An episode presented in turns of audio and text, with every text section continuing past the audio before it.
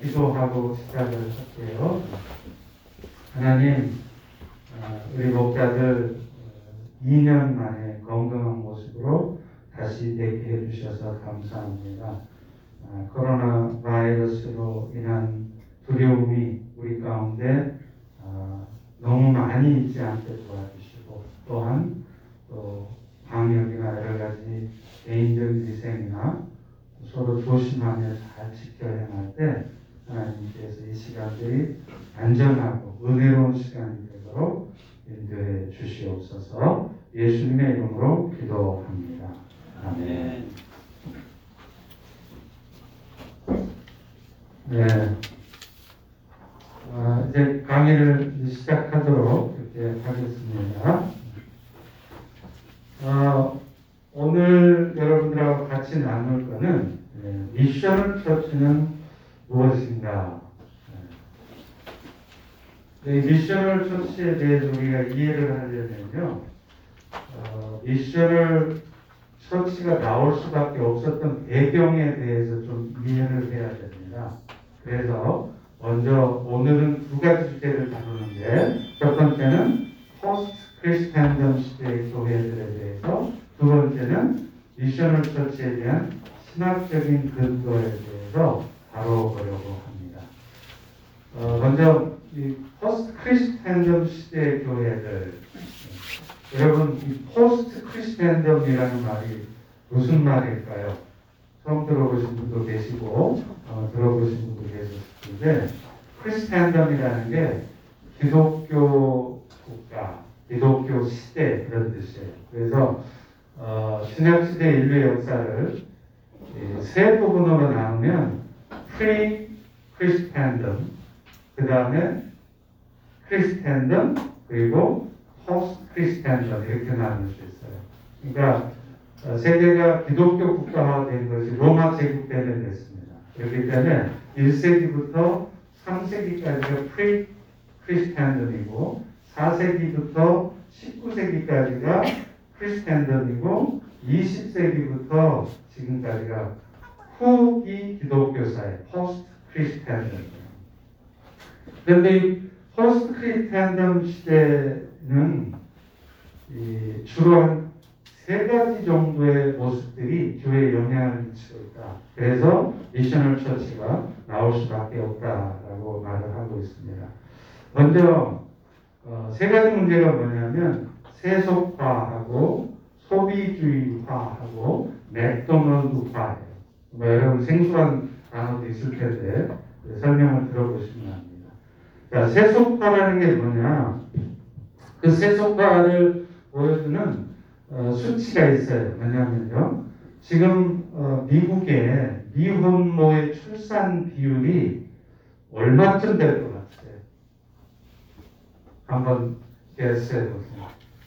미혼모 출산이라는 것은 애를 낳는데 그게 정상적인 어, 어떤 결혼 또 가정에서 남편이 있는 상태에서 나아지는 게 아니라 미혼모 퍼센테이지 어느 정도 될 것 같아요?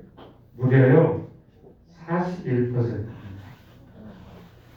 1940년대만 해도 물론 백인들에 대한 수치이지만 백인들 경우에 1940년대 어, 미혼모 비율이 2%예요. 현재 지금 40%입니다. 그래서 이것에 대해서 책을 쓴 로드 드레어라는 사람이 있는데 이분이 자기 책에서 이런 예를 들어놨더라고요. 어떤 분이 한 해 동안 여섯 명의 baby shower를 갔대요. 그런데 놀랍게 출산을 앞둔 이 여섯 명의 베이비 샤워들 중에 남편이 있는 여자는 한 명도 없었다는 거예요.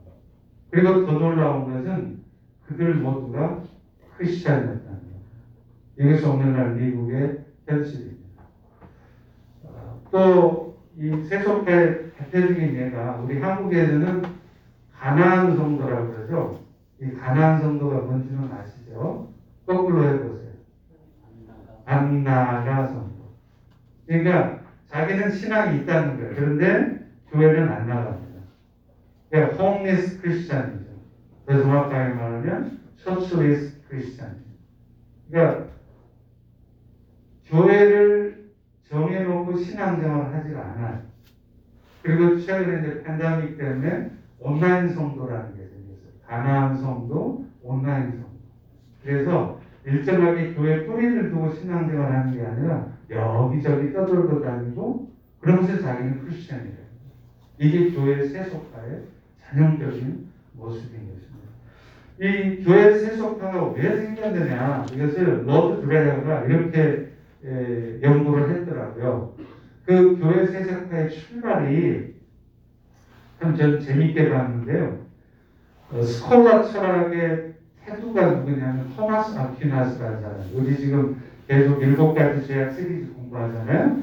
그걸 최종적으로 정확하게 정리한 사람이 13세기의 토마스 아퀴나스인데 이 토마스가 형이상학적 실제론이라는 것을 얘기했습니다. 이게 뭐냐면 좀 어려운 말인데요. 모든 사물은 인간의 사유와는 별개로 하나님이 부여하시는 본성이 있다. 다시 말하면 세상의 모든 존재를 그래도 하나님과의 관계 속에서 의미를 부여받게 하려는 것. 이게 형이상학적 실제론이에요. 자, 그런데 이 형이상학적 실제론이 13세기에 뒤집어졌습니다. 오캄 윌리엄이 유명론, 노미널리즘이라는 이 유명론에 의해서 뒤집어졌는데 이 유명론은요, 잘 들어보세요. 얼마나 웃기는 얘기냐면요. 하나님은 전능하시지만 창조 세계에서 분리되어 있는 존재다. 또 분리되어 있어야 한다. 그래서 결국 유명론이라는 건 뭐냐면 인간의 이성과 하나님을 분리시키는 결과를 가져, 가져왔고 그때부터 인류의 역사가 세속화되기 시작했다는 거예요. 다시 말하면 그 전까지는 기독교가 물론 부패하고 타락한 부분이 있었지만 그래도 하나님 중심이었는데 이때부터 인간의 이성이 대두되기 시작하면서 나중에 19세기에 넘어가면 인간의 이성이 하나님보다 더 앞서버리게 되는 것이죠. 그래서 이 13세기 오캄의 유명론이 이제 나중에 어떻게 발전이 되냐면 르네상스, 리네상스. 르네상스의 뜻이 혹시 뭔지 아세요? 르네상스의 원래 뜻이 재탄생입니다. 다시 태어난다. 그러니까 이 르네상스를 통해서 세속적 관심들이 생겼어요. 어, 인간의 이성을 극대화한 것이 인류 역사에서 그리스와 로마의 철학이라고 합니다. 근데 르네상스가 뭐냐면 그동안 어, 잠자고 있었던 이 로마와 그리스의 철학, 이 고전 문학을 다시 부각시키는 거예요. 그러니까 그 결과는 뭐냐면 인간들의 이성에 대해서 굉장히 강조하고 극대화되게 하는 것이죠. 그래서 토마스 아퀴나스 때까지만 해도 인간의 이성은 어, 하나님과의 관계를 맺는데 매개자 역할이다. 그러니까 이게 무슨 말이냐면 그래도 이성이 있어야 이성적 판단에 의해서 신앙을 더 잘 가질 수 있다는 거예요. 그러니까 이때까지만 해도 인간의 이성, 이성과 신앙이 부딪히지 않았습니다. 이성은 신앙을 도와주는 입장이었죠. 근데 오캄의 유명론부터 르네상스가 되면서 인문주의가 나오면서 인간의 이성이 강조되기 시작해서 결국 하나님의 영광이 인간의 영광으로 이동됐다는 거예요. 그래서 이제 19세기에 들어가면 그 유명한 예, 니체 아시죠? 니체가 유명한 말 아십니까? 신은 죽었다. 그러니까 이 니체가 신은 죽었다라고 얘기한 것이 뭐냐면 그 1859년에 아, 우리 진화론의 태두가 되었던 다윈 아시잖아요. 이 다윈이 종의 기원이라는 책을 쓰면서 진화론이 생겼는데 이 진화론에 근거해서 이 책가 무슨 말을 했냐면 인류의 발전을 인도하는 신의 계획은 없다. 그러니까 오늘 우리는 history가 뭡니까? Story. 하나님께서 예수 그리스도를 통해서 인류의 역사를 이끌어왔다는 기독교적 세계관이잖아요. 근데 프리드리히 니체는 이 인류의 발전을 인도해가는 하나님의 계획은 없다. 그래서 신은 죽었다고 말합니다. 그러니까 이게 뭐냐면 인간의 이성이 극명하게 드러나는 것이죠. 그래서 결국은 뭐냐 인간의 이성이 개발되고 발전되어진 것은 굉장히 긍정적인데 그것 때문에 기독교는 점점 세속화되어졌다. 이것이 오늘날 교회 이런 아까 말씀드렸던 세속화 문제를 노출시키는 결과를 가져온 거죠. 그래서 너무 이성적인 판단, 이성이 지나치게 강조되어지면 그 어떤 신앙적인 차원에서 부작용이 나타날 수 있다는 것을 이 세속화가 보여줍니다. 두 번째가 이제 소비주의라는 건데요. 어, 이 소비주의라는 건 뭐냐면 이 단어도 좀 생소하실 거예요. 소비자가 모든 것의 중심이 되는 게 소비주의예요. 이 컨슈머리즘이라는 소비주의가 나오게 된 배경이 있는데요. 이게 뭐냐면 산업혁명입니다. 아시다시피 19세기에 산업혁명이 생기면서 20세기에 들어서 모든 게 대량 생산되잖아요. 그죠?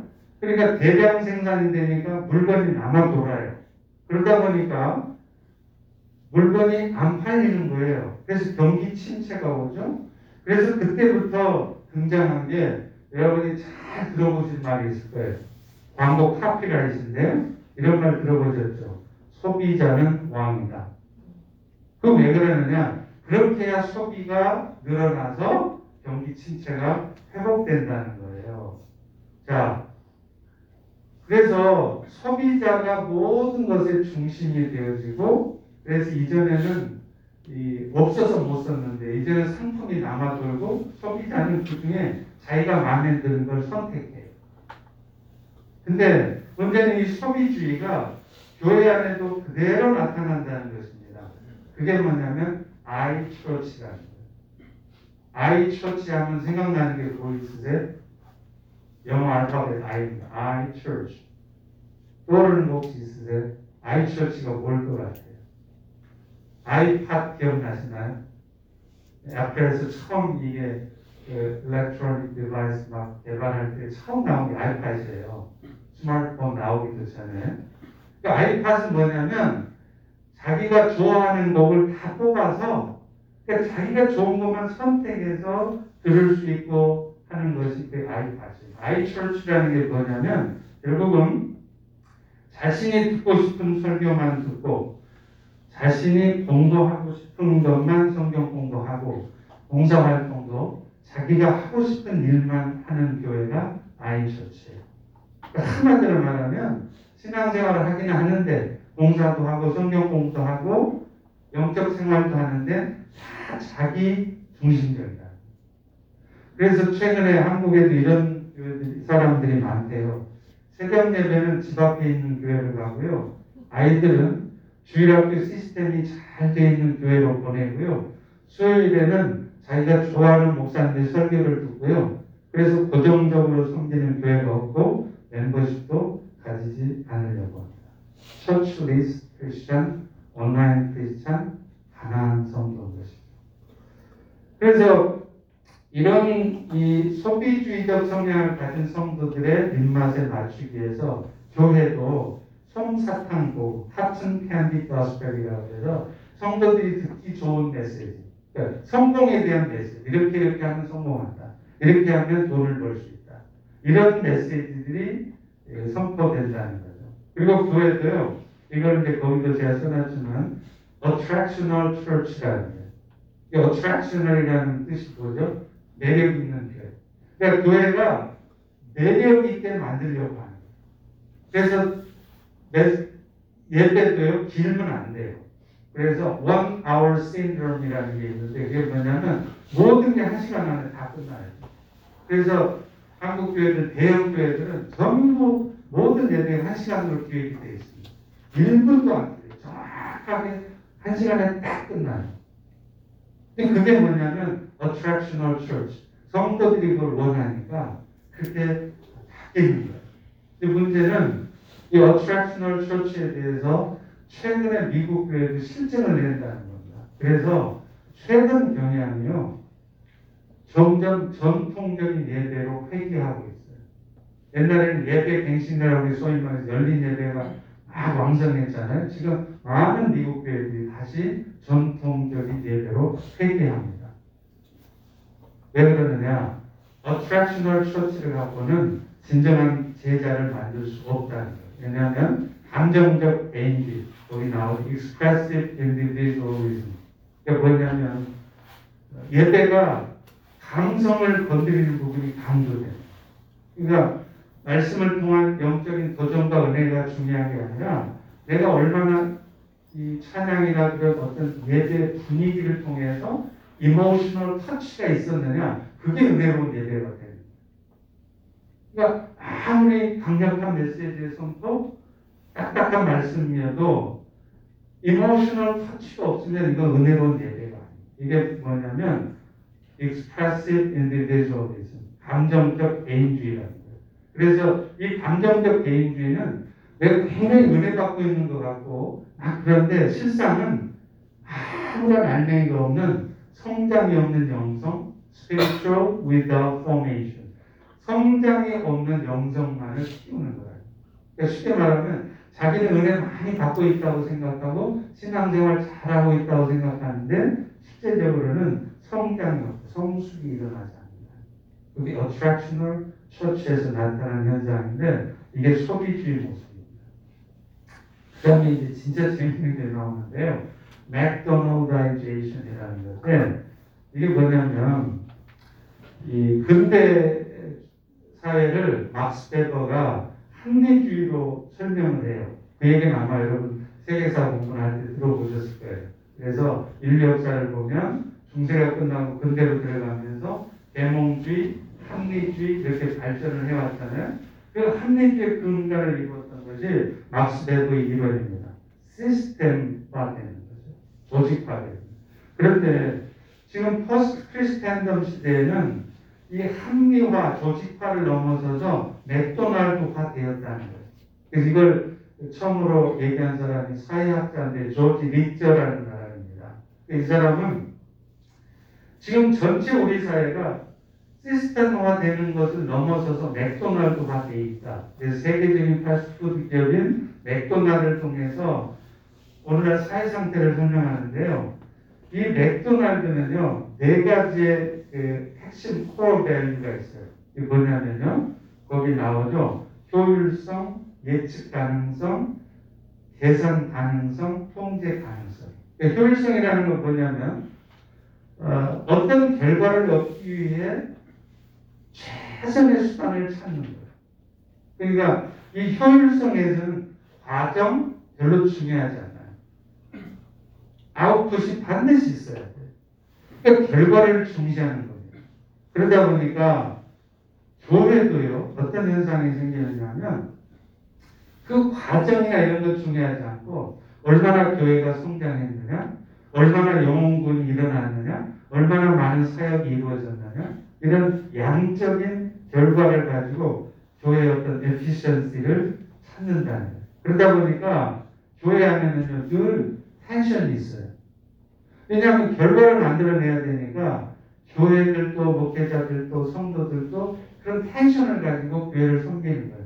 그래서 사소한 일 가지고 부딪힘이 생기고 교회 안에 은혜가 흐르는 게 아니라 항상 텐션이 있는 게 교회가 에피션시를 강조할 때 그렇다. 항상 결과가 있느냐 없느냐. 그래서 결과가 없을 것 같으면 안 하는 거예요.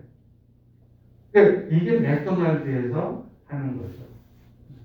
영적인 성장도요, 하루아침에 돼야 돼요. 두 번째가 측정 가능성이라는 건데, 교회 성장 운동 지지자들이, 어, 교회 사역의 성공 여부를 수량화하는 겁니다. 아, 이제 예측 가능성이요. 그래서 모든, 어, 사역들이 다 예측이 가능해야 돼요.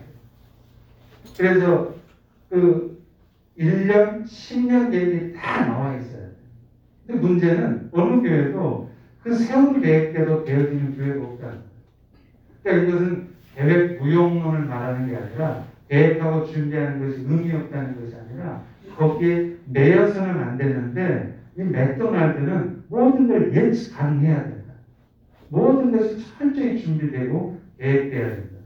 그러다 보니까 어떤 현상이 생기느냐면 한 영혼을 소중하게 생각했던 예수님의 생각과는 대치되는 상황들이 올 수 있다는 거죠. 아, 그 다음에 이제 세 번째가 수량화라고 하는 거죠. 이 수량화도 아까 얘기한 것에 약간의 반복이 있는데, 어, 교회가 지나치게 조직화되고 그러다 보니까 결국은 성령의 역사하심을 따라서 융통성 있게 주일들이 이루어져 가야 되는데 수량화가 되다 보니까 교회가 이게 컴퍼니 회사가 되는 회사. 그러니까 어떤 영적인 은혜 그런 것이 아니라 항상 텐션이 있고 결과를 중시해야 되고 예측 가능해야 되고 그 숫자로 표시가 돼서 나와야 되고 그러니까 숫자에 의해서 모든 게 다 결정이 됩니다.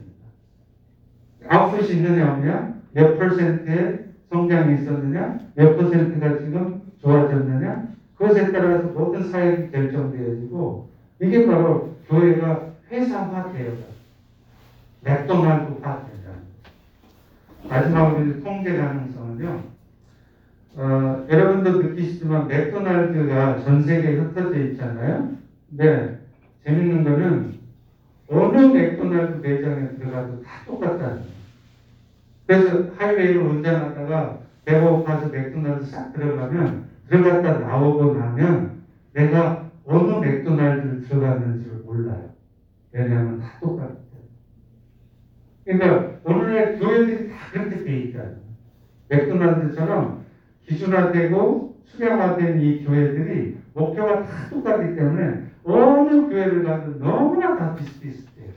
그 교회마다 그 지역에 맞는 색깔이 다르고 그 지역에 합당한 어떤 모습들이 있어야 되는데 교회가 똑같은 모습으로 간다는 거죠. 지역성을 잃어버렸다 이렇게 얘기합니다. 그래서 그 대안이 어, 여러분들 이 책은 꼭 한번 읽어보세요. 크리스토퍼 스미스가 쓴 Slow Church라는 게 있어요. 한국말도 번역이 되어 있습니다. Slow Slow Church가 이렇게 되어 있어요. 그래서 여기 보면 slow food movement가 교회 안에도 들어와야 된다. 너무 예측 가능하고 효율성을 따지고 숫자로 모든 걸 판단하려고 하지 말고 좀 더 은혜를 기다리고 과정을 중시하고 정지하는 모습보다는 격려하고 인내하는 모습이 더 필요하다.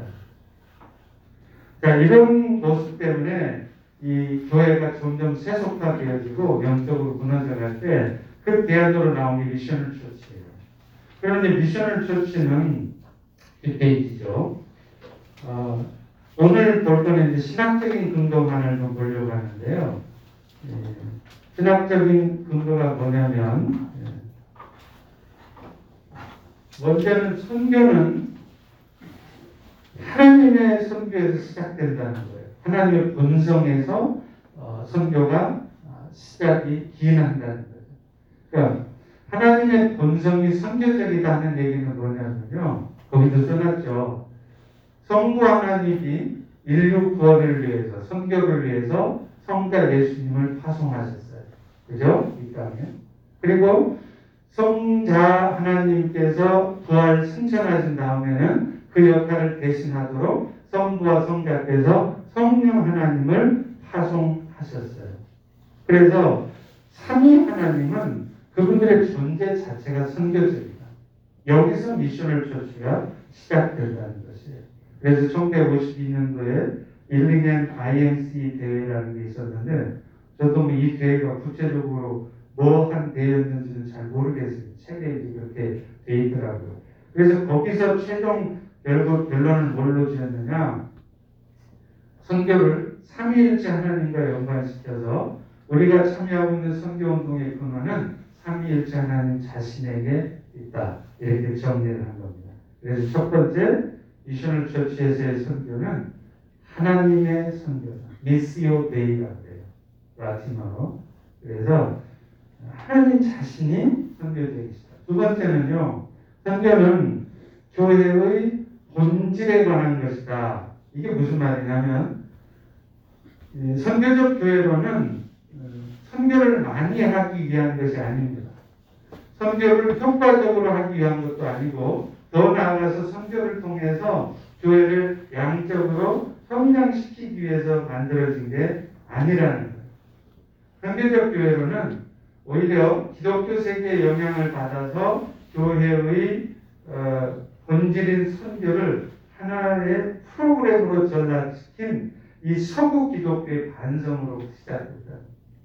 그러니까 우리는 미국 교회들 또 미국의 선교단체들의 선교 방식 그게 다 어, 우리가 본받아야 될 모델로 생각하는데 최근에요 선교학계에서는 더 이상 서구 사회 미국의 그 선교 방식은 끝났다 실패다라고 얘기해요.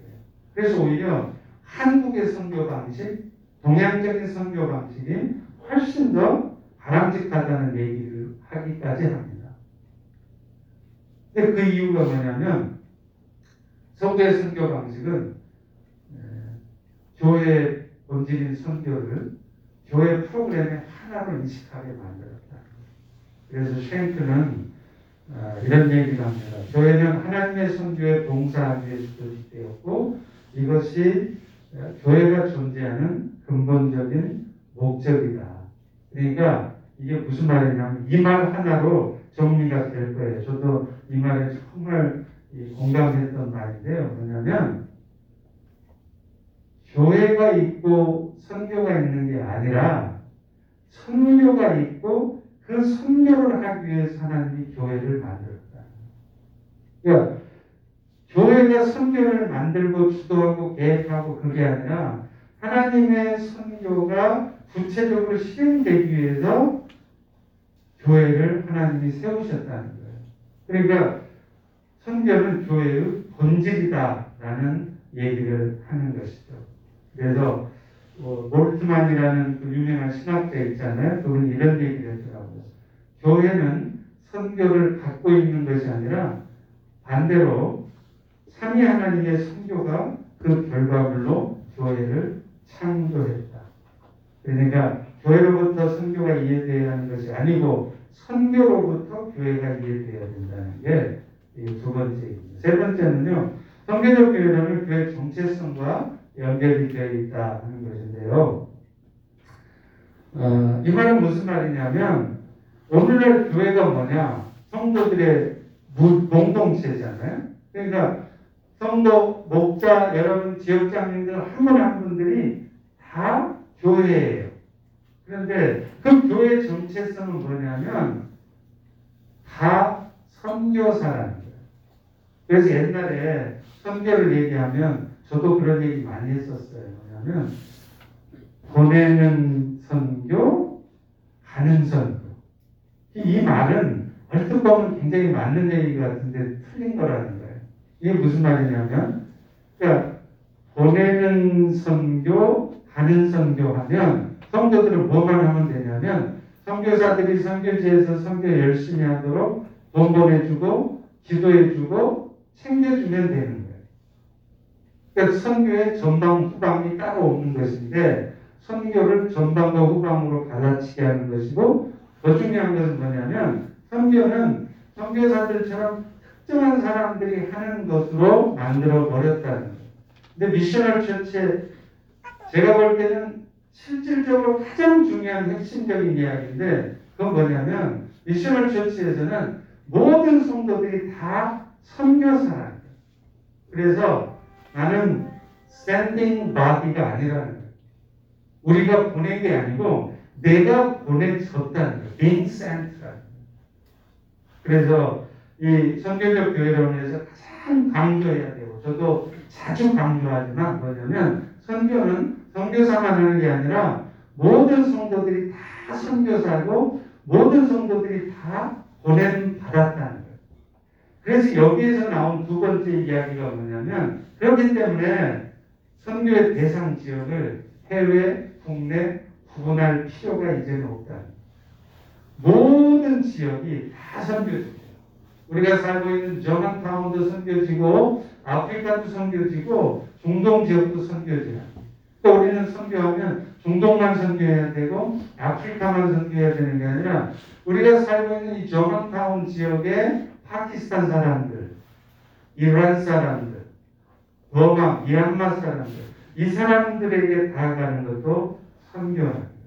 이렇게 정리하면 이 교회 정체성과 연결되어 있다는 것은 성도 자신이 다 선교사라는 것 그리고 우리의 사역지는 우리가 살고 있는 이 지역과 온 세계를 다 포함한다는 것입니다. 마지막으로 선교적 교회로는 교회 존재 목적과 관련이 있다. 이게 무슨 말이냐면 선교적 교회는 교회 자체의 유익을 위해 존재하지 않고 하나님 나라를 신실하게 섬기기 위해서 존재한다는 것입니다. 그래서 어, 구도라는 사람은 어, 무슨 얘기를 했냐면 선교를 교회 프로그램 중에 하나로 간주하면 어, 복음은 축소되는 것이고 그럴 때 이 축소된 복음이 교회 목적을 위해서 사용된다는 거예요. 그런데 어, 서- 교회가 하나님 나라를 섬기기 위해서 복음에 의해 조정되는 것이 아니고 반대로 교회가 복음을 자신이 원하는 방향으로 사용하는 것이다.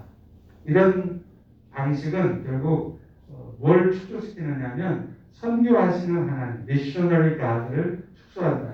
그래서 좀 여러분 잘 이해하기 좀 쉽지 않으실 텐데 좀 더 실제적인 얘기를 하자면 교회 존재 목적과 관련이 있다는 얘기는 뭐냐면 결국은 하나님의 선교를 이루기 위해서 우리가 해야 될 게 뭐냐면 자꾸 어떤 그 선교를 프로그램이나 어떤 기획이나 이런 차원이 아니라 성도 한 사람 한 사람들이 자신의 삶의 변화를 가지고서 하나님의 나라를 이루어 가야 거예요. 그래서 이 캠벨이라는 사람이 교회는 무엇보다도 예수 그리스도의 삶과 선교에 초점을 둬야 된다. 아, 회개하고 구원받는 것이 중요한 일이지만 복음은 한순간 회개하고 구원받는 것만을 의미하는 게 아니라 복음은 매일매일의 삶에서 예수 그리스도와 동행하고 그래서 예수 닮은 삶을 나타내야 거예요. 그래서 제가 missional church라는 얘기를 하고 그 다음에 강조하는 게 뭐였습니까? missional life라는 거예요. 그러니까 아무리 교회가 missional church를 내걸어도 성도 한 사람 한 사람들이 선교적인 삶, missional life를 살지 않으면 missional church는 될 수가 없다는 거예요. 그럼 미셔널 라이프는 뭐냐? 한마디로 말하면 모든 성도들이 다 예수님 닮은 삶을 살아내야 된다. 겸손과 온유의 모습들이 있을 때 그런 삶을 통해서 하나님의 선교는 하나님께서 친히 이루어 가신다. 이렇게 얘기를 하는 것. 자, 제 강의를 여기까지 마치도록 하겠습니다. 이제 다음 달에는요, 선교적 교회의 성경적 근거하고 실질적으로 어, 선교적 교회로 말미암아 나타나야 될 에, 교회 안에서의 문화, 선교적 문화들 이런 것들에 대해서 제가 좀더 살펴볼 텐데요. 어, 이 정도로 정리를 하고요. 아마 여러분들이 어, 처음 들어본 얘기도 있을 것이고 또 이미 다 들어봤지만 이렇게 또 정리해서 들어보신 분도 있을 것이고 어느 정도 다 이해하고 계신 분들도 계실 거예요. 그래서 이 시간에는 이 각자 지역별로 이 미셔널 처치에 대한 아, 이야기들 또이 오늘 강의 중에 또 어떤 부분에 대해서 또 새롭게 와닿았다거나 그것을 자신에게 적용해 볼때 어떤 것을 적용할 수 있을 것인지 한번 얘기를 나눠보시고요. 어, 그리고 또 뭐 지역별로 같이 목사들끼리 토의하실 내용들이 있으면 아, 같이 얘기들을 나눠보도록 하겠습니다. 뭐 전체적으로 혹시 질문하실 거 있으신가요? 그 아까 소비주의 맥도날드라고 말씀하셨잖아요. 네. 주로 그런 현상들이 꼭 다 그런 건 제가 다 알